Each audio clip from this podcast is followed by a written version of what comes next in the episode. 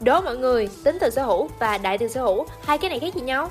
Tính từ sở hữu sẽ được sử dụng để chỉ tính chất sở hữu của một vật hoặc là một người nào đó và luôn luôn phải có danh từ đi đằng sau nó. Ví dụ như she is his ex. Còn đại từ sở hữu sẽ được sử dụng thay cho tính từ sở hữu và một danh từ đã được nhắc đến trước đó.